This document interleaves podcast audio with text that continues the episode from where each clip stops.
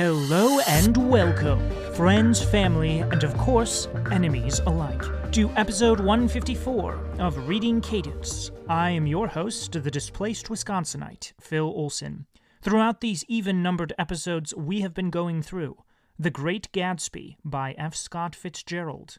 Well, we have finally reached the concluding chapter of this tale, where we have come to the startling realization where I'm sorry, I'm getting choked up here. We have come to the startling realization that Gatsby and his would be murderer, George Wilson, have both tragically perished over a case of mis- mistaken identity. And so Nick is left to pick up the pieces of this puzzle and begin funeral arrangements for a man he held dear as a friend.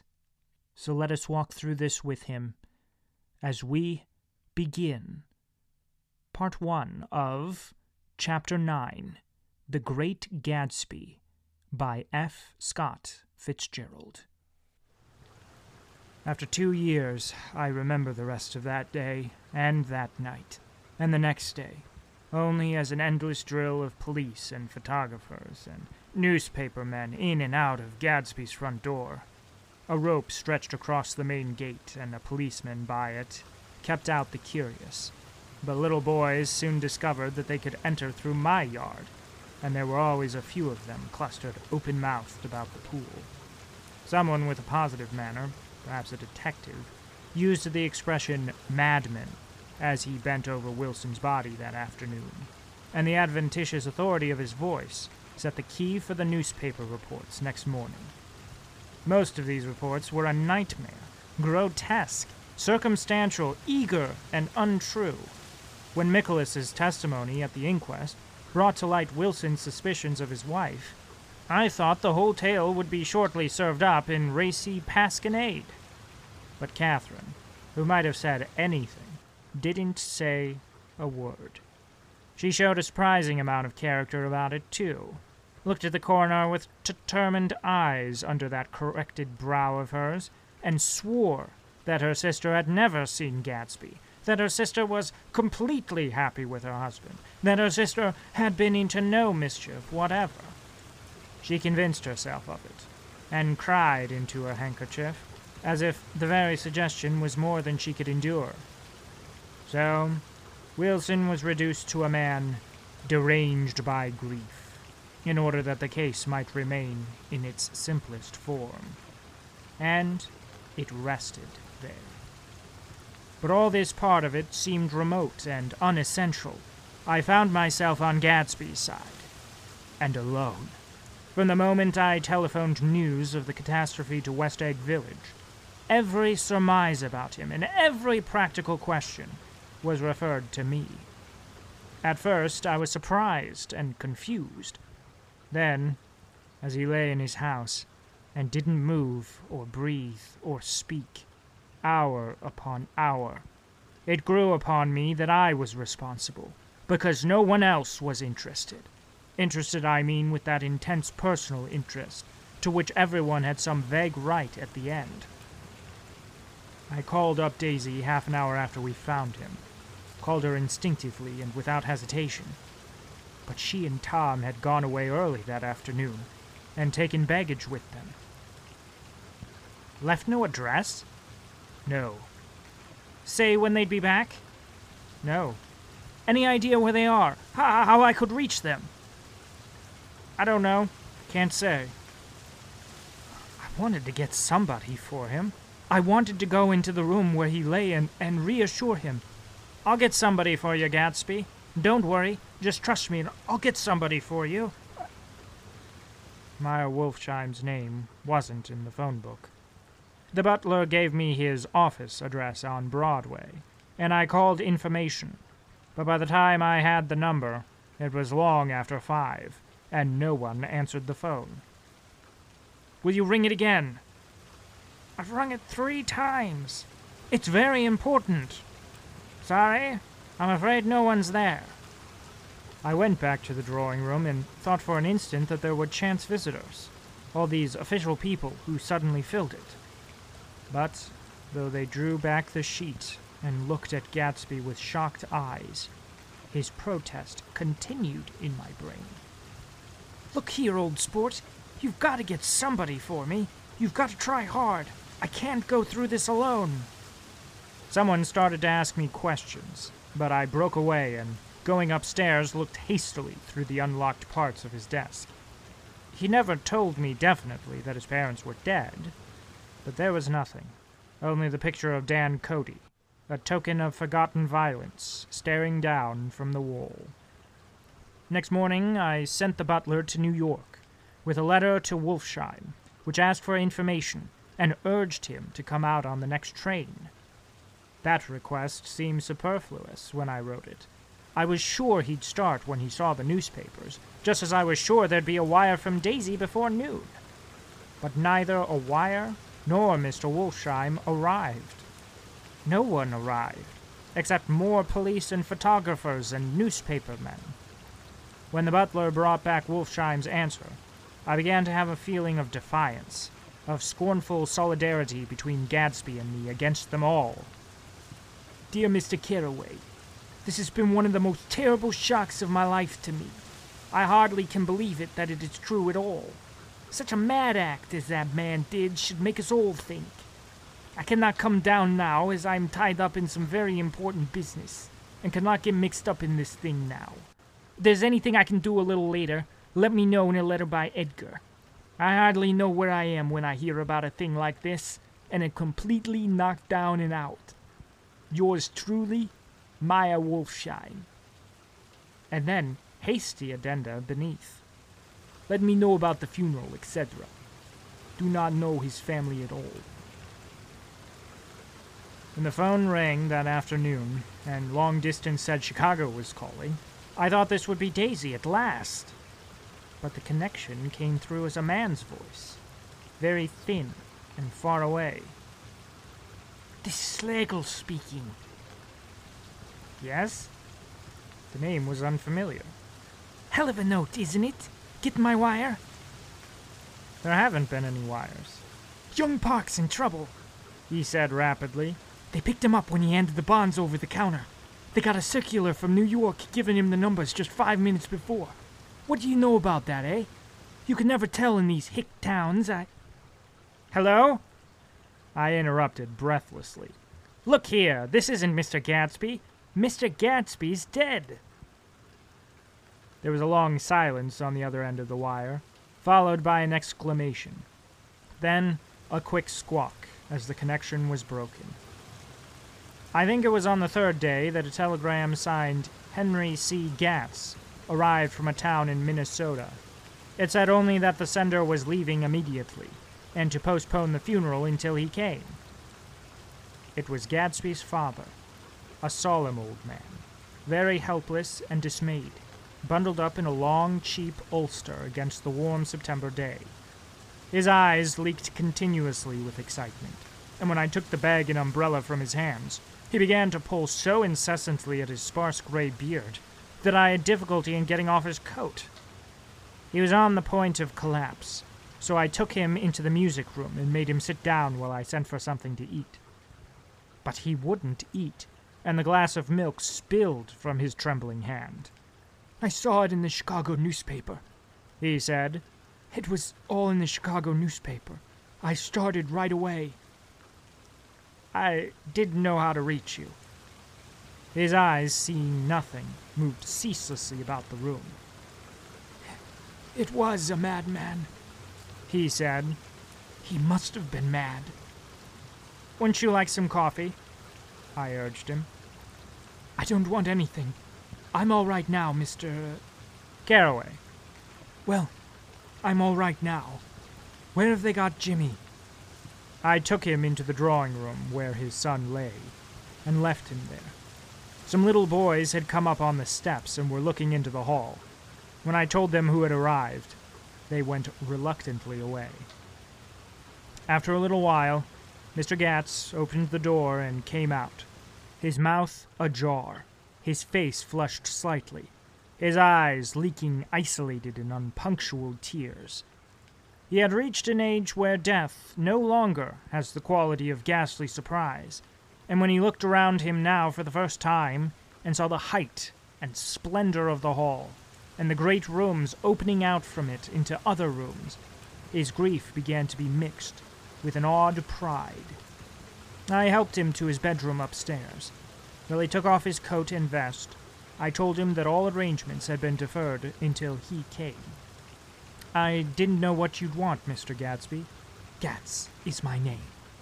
Mr. Gatz, I thought you might want to take the body west. He shook his head. Jimmy always liked it better down east. He rose up to his position in the east. Were you a friend of my boy's, mister? We were close friends. He had a big future before him, you know.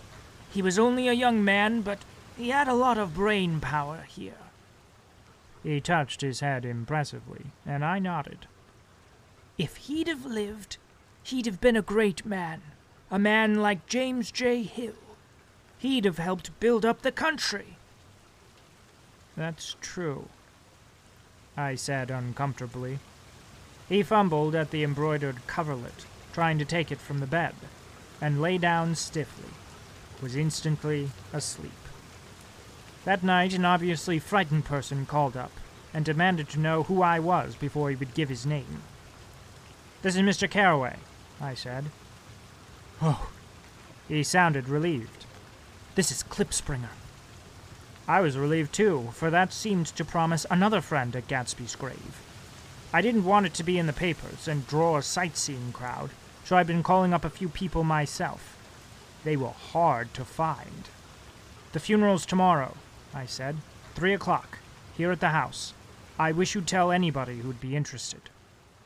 Oh, I will, he broke out hastily. Of course, I am not likely to see anybody, but if I do. His tone made me suspicious. Of course, you'll be there yourself. Well, I'll certainly try. What I called about is. Wait a minute, I interrupted. How about saying you'll come?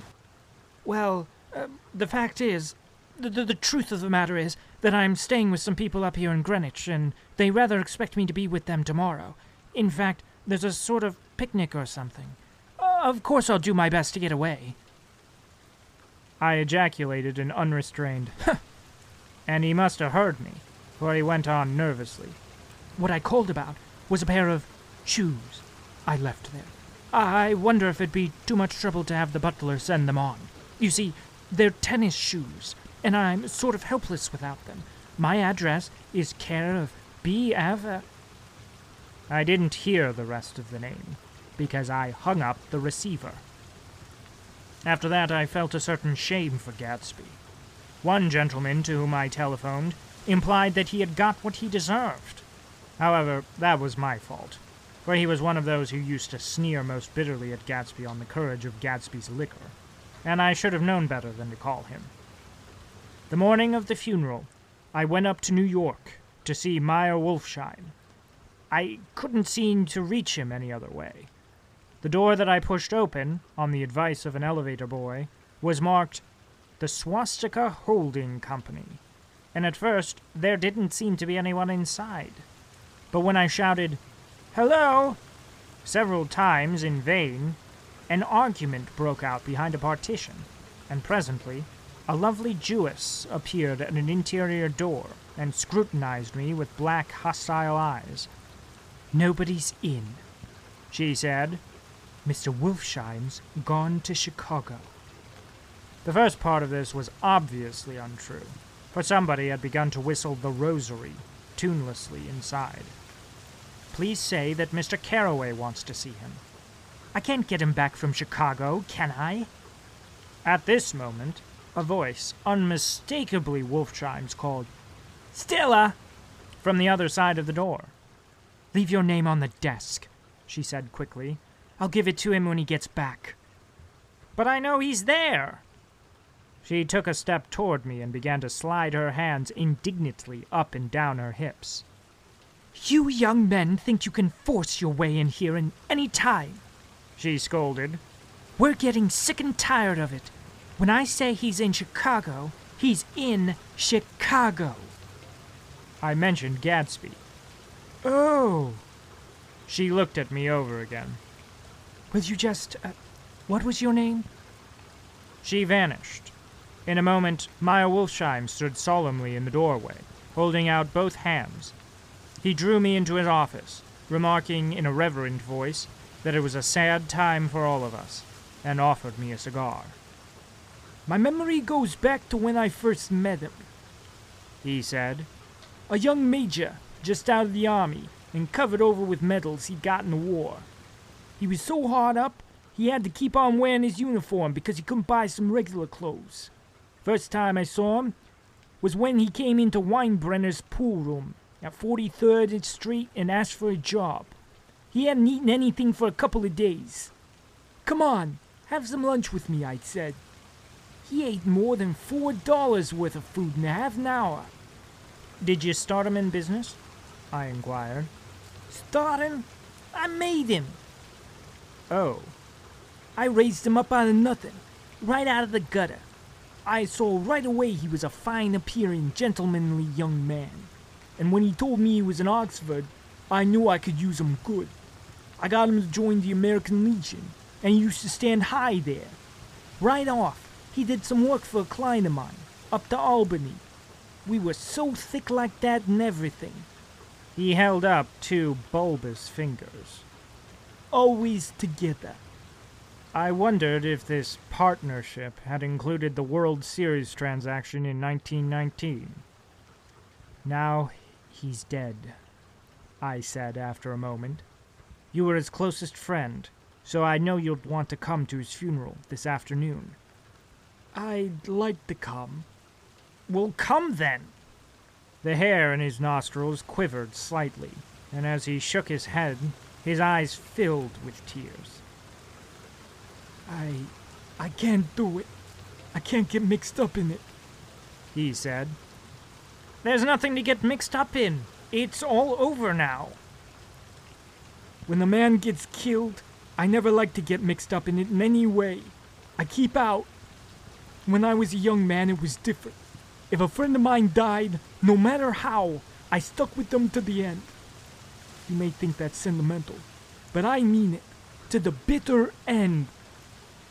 I saw that for some reason of his own, he was determined not to come. So I stood up.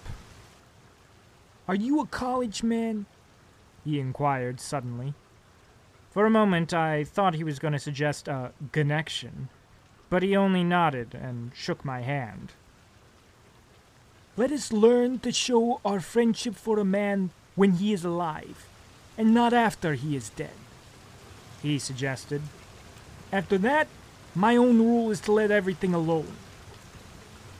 End of Chapter 9, Part 1 of The Great Gatsby by F. Scott Fitzgerald. So, call me a little sentimental, but I feel like I could see Chapter 9 being actually a prologue, a beginning to this wonderful novel known as The Great Gatsby. Imagine for me, if you will, Nick Carraway sitting in his house on a dreary, rainy day in his study, writing a memoir of a man whom he knew to be his friend, Jay Gatsby. And he's sitting in front of a window, staring out over the Gatsby estate as he is recalling this terrible moment in his life up to this point. Gatsby has passed away, and he decides he is going to take it into his hands to clear the air, to write a true account of who this man really was. The tabloids, the party goers, even some of his acquaintances don't know who the real Gatsby is because Gatsby wouldn't let them into his life. He only showed them what he wanted them to see. But to Nick, initially, I feel like Nick was used as a as a pawn, as a tool to gain access to the one human being that Gatsby wanted, which of course was Daisy. However, I believe that Gatsby actu- actually started to show an affinity towards his neighbor Nick and decided to let him in. And of course, Nick, being no slouch himself and not corrupted by the upper class society to which he had found himself, has a lot more observational skills than the average Joe off the street. And he is able to look past the allure of the fancy show and tell that Gatsby puts on each evening and sees instead a man who is grasping at the air, peering out over the waters towards a green light on a dock across the bay in East Egg. He sees Gatsby as a heartbroken man living in the past, trying to retain something that he has lost. And so, um, chapter 9 really feels like to me a, a, uh, a beginning of sorts. I know it logically follows chapter 8, but time wise, I he could have written this at any point. Um, and at the beginning, we, we find out it was two years since. And so it's almost like I want people to know who Gatsby really is. This is my story. So, as I think we conclude chapter 9, I think we'll also start to see that Nick is is weaving a masterful tale to be able to show us Gatsby as he is. So, um, yeah, it was a very it was a very touching moment. I felt like, you know, as Gatsby is is seeking out people to be able to uh, attend this poor man's funeral. I mean, even Gatsby's father doesn't know who the real Gatsby is, and so um, Nick is left dumbfounded. That he even goes to Meyer Wolfsheim, who shady as all get out, and um, was doing business dealings with Gatsby at one point in time, if he's if he wasn't up until Gatsby's death. And so, uh, even Wolfsheim, a man who took him under his wing and and built him up into the the shrewd businessman that Gatsby was, refuses to come to the funeral. And so I feel like this was the last straw for Nick. You know, you could sense his irritation in the way that he was communicating with different people. I mean, the fact that he just hung up on Klipspringer um, shows a, a huge character development in Nick as a man. Because I feel like up till this point, he was relatively passive towards his surroundings, just trying to, to gather all of the information and all of the facts together before he he uh, gave a reaction. Very very well measured in his emotional responses. But when it comes to Gatsby, by golly, he is going to defend his friend like the loyalist dog that you've ever known. I mean, Nick is at a crossroads and is a little bit ticked off that nobody is acting humanely after a very tragic incident. So, um, yeah, I mean, we're we're here now.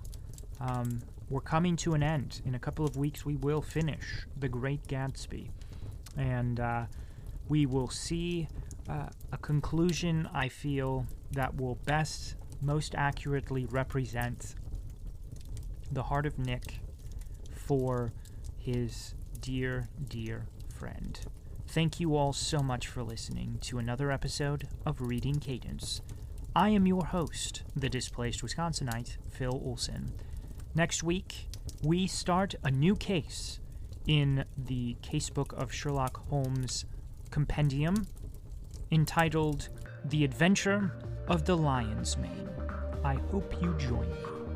Until then, for now, as they say in showbiz, that's all he wrote.